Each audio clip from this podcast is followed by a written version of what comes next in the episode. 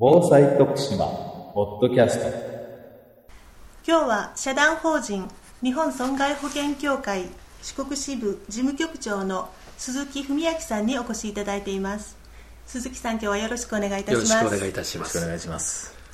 損害保険といいますと、まあ、私なんかはですね、自動車保険とか、はまあ、怪我や病気といったそういう保険をすぐにイメージしてしまうんですけれども、今日は自然災害に対する損害保険ということでお話を伺ってまいりたいと思います、はい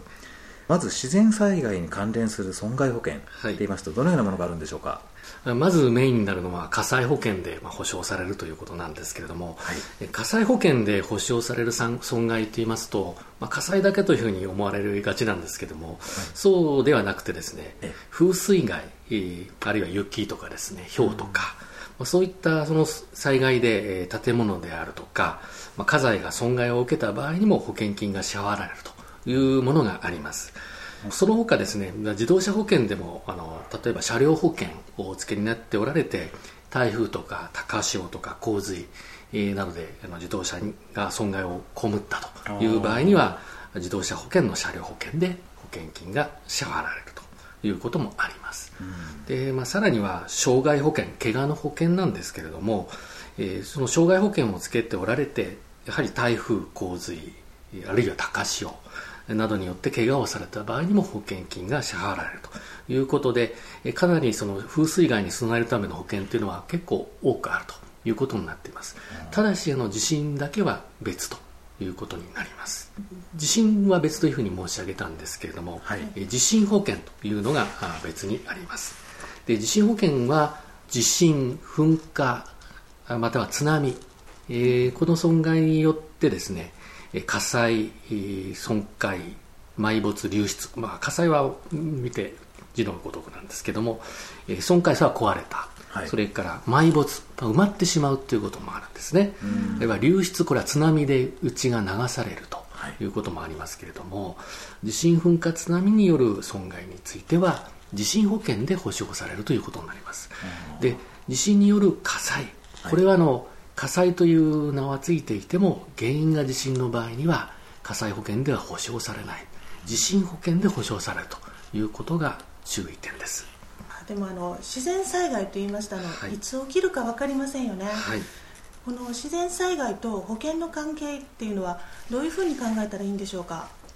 自然災害のへの対策という意味では、はい。まあ、大きく分けて、まあ、事前の対策それから災害が発生した時の対策と、はい。それから災害の後の復旧復興対策というふうに分かれると思うんですけれども、まあ、皆さんが自助努力というか個人でできる備えというのはやはり事故災害の前の対策ということで、まあ、経済的備えを損害保険で確保していただくということが、まあ、損害保険の役割ではないかというふうに思います、まあ、少ない保険料で万一の時の損害に備えるということが事前の対策としては大事なことかなというふうに思います。災害が起きる前に自分でこう備えるという自助という意味なんですね、はい、あのその他には、まあ、保険の際対策以外では、えー当然そのえー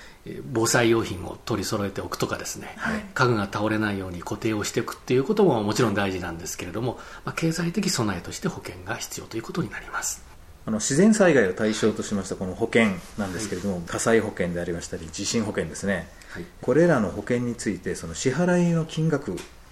こういったものについてですね特徴としてどんなものがあるんでしょうか？えー火災保険での、まあえーお支払いというのはですね、はい。まあ、基本的にはあのご契約の金額でその損害額がそのまま払われるということが多いんですけれども、まあ、一部水災の場合のようにですね、えーお支払いの金額に制限をつけさせていただくというものもありますけれども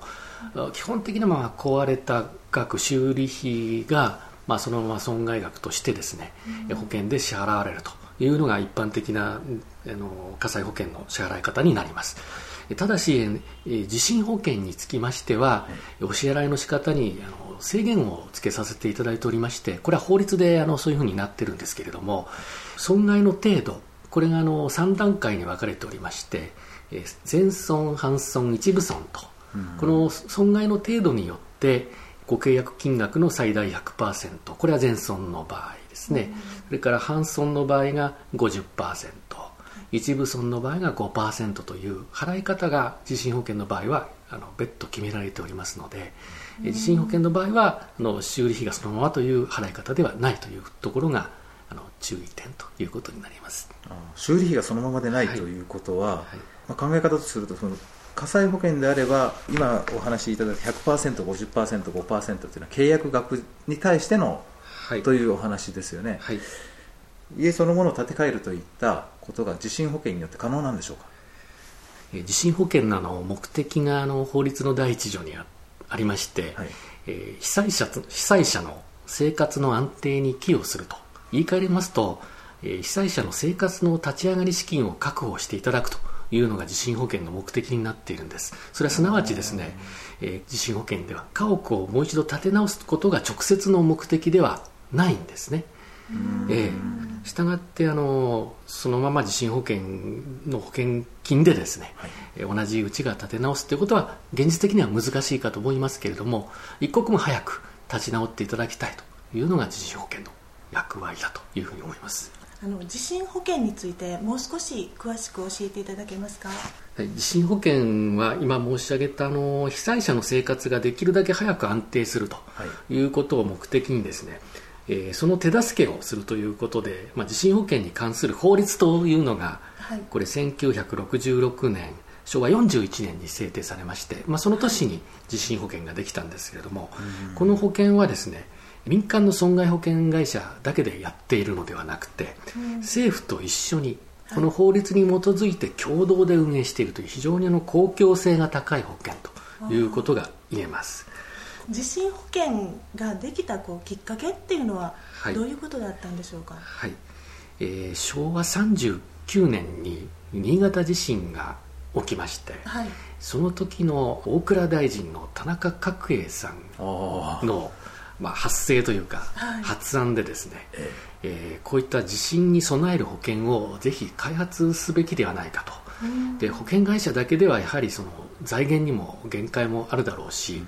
えー、こんな大きな被害を政府としても放置しておくことはできないので政府と保険会社が一緒にですね、えー、研究をして地震保険を作ろうではないかということでですね2年がかりで研究開発をして昭和41年に地震保険ができたということになります。きっかけは新潟地震というふうになります。で普通の保険のように、えー、民間のサービスとしてある制度ではなくて、はいえー、国がバックアップをしているというか、えー、国と共同で、はい。えー、構築されている法律上の制度ということなんですね、はい、そういうことになります、えーまあ、非常に公公共性が高いということでは似たようなものですと自動車の自賠責保険という強制保険もやはりこれはあの公共性が高い保険なんですけれども、はい、えー、まあ、それと同様に地震保険もまあ極めてあの公共性が高いということになります。でこの保険は、えー、政府と一緒にやっておりますのでどの保険会社にご契約されても、えー、保険の内容それから保険料は同一ということになっています。一緒なんですか？はい。これはあの独占禁止法の除外の保険種目になっておりますのでこれは法律でちゃんと認められているということになりますあの保険料についてなんですけど、はい、なんか地域によって保険料が違うということなんですが、はい、えー、地域とそれから建物の構造によって保険料が変わっていきます、それであの地域は都道府県別に保険料を計算をしておりまして、はい、えー、まあ、地震の可能性がまあ低いとかとにかく地震の危険度が低い都道府県については保険料は割と安くなってって逆にですね地震の危険が高い、えー、最も高い都道府県は東京都、神奈川県、静岡県なんですけども、そこはあの最も高い保険料ということになっています。で建物の構造もですね木造とそれ以外、まあ、非木造例えば鉄筋コンクリートであるとか、鉄骨であるとか、えー、木造とそれ以外ではですね保険料に差がありまして、やはり木造というのは地震の時に割と壊れる確率が高くて、ね、地震による火災に遭うこともですね十分考えられるということもあって、えー、若干そのお値段が高くなっているというところもありますけれども、うん、のただ保険料が高い都道府県あるいはその木造の方がですね保険に入らないかということはなくて、えー、逆にその地震の確率が高い都道府県ほど地震の加入率は高いという傾向になりますので、保険料の高い安いで加入率が違うということはありません。ちなみに徳島県はどのぐらいなんでしょうか？はい、危険の高いゾーンからしますと上からは4つ目ぐらいの区分になっておりまして、徳島県と高知県がまあ同じぐらいのですね危険度だということになっています、まあ、例えばですねご契約金額100万円あたりのお値段で言いますと、木造の場合が、えー、2150円、はい。非木造鉄筋などの非木造が910円ということになります。でこれは建物の家財それぞれに保険に入っていただきますので例えば910円建物の保険に入っていただきますと家財にもやっぱり910円払っていただくということになりますので、はい、建物家財それぞれで保険料が必要だということになります。これは年額ですか？そうです。はいであとあの丈夫な建物ですね。壊れにくい建物については保険料の割引制度というのがございまして、うん、最大30%割引をするという制度がありますので特に最近建てられましたその耐震性能が高い建物、はい。あるいはその免震住宅とい。ったものについてはですね、え割引率が高く設定しているということになっています。まあ、それを認定を受けるためにはその認定を受けたという証明は必要なんですけれども、はい、こう耐震性の高い建物がやっぱりこう、はい、おお得といいますか地震保険のその割引もあるというわけなんですね、はい、はい、当然その危険度に見合った保険料をいただいているということになります、あとはあの政府と一緒にやっているということも理由の一つなんですけれども、政府としても地震保険を普及させているということがありまして、えー、地震保険料の控除制度というのがあります、はい、これはあの所得税、はい、えー、それから個人住民税、えー、からですね地震保険の保険料が控除されるという制度が2007年からスタートいたしまして、はい、最高で5万円控除ができるという仕組みがございます、はい、地震保険に入っているとそういうふうな税の所得税の控除も、あるということで、はい、これはぜひ皆さんに入っていただきたいですね、はい、えー、これ知らない方が多いのでですね、はい、今からでも訴求してあの控除を受けられますのでぜひ申告をしていただければと思います、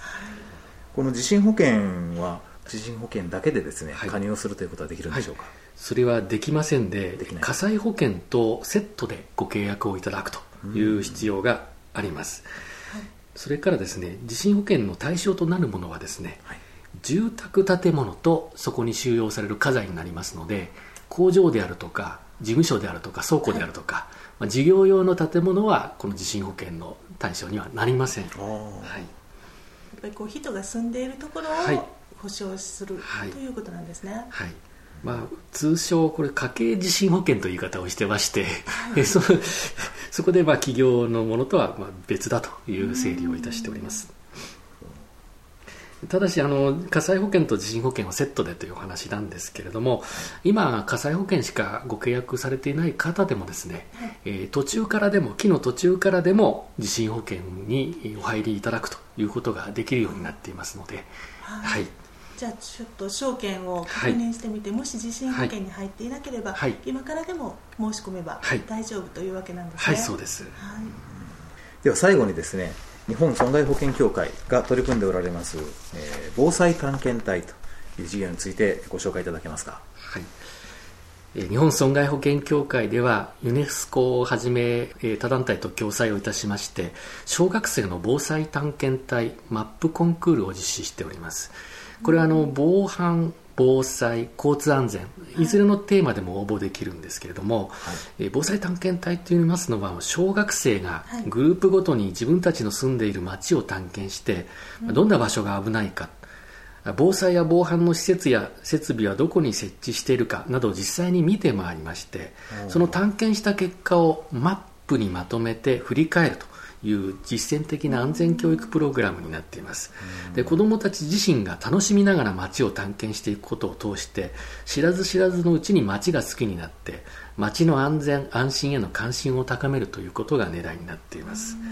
で小学校の学習指導要領が今度改正されまして防災教育が取り入れられることになりました、はい、まあ、2011年度からなんですけれども、はい、防災教育の重要性が今後高まっていく中で、はい、防災探検隊は文部科学省が先生向けに作成配布している参考教材に紹介されている活動でございます。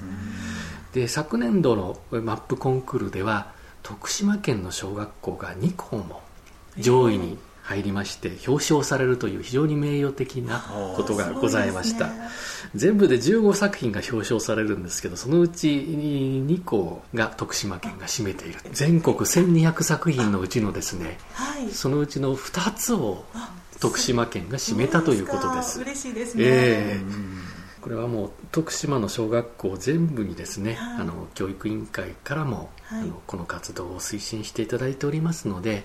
えー、ぜひあの興味を持った小学生あるいは小学校の先生方応募していただければと思います。そうですね。じゃあ夏休みの宿題とかで、ぜ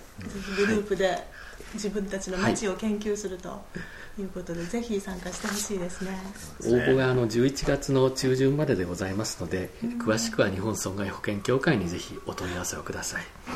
お待ちしております。はい、今日はどうもありがとうございました。はい、ありがとうございました。ありがとうございました。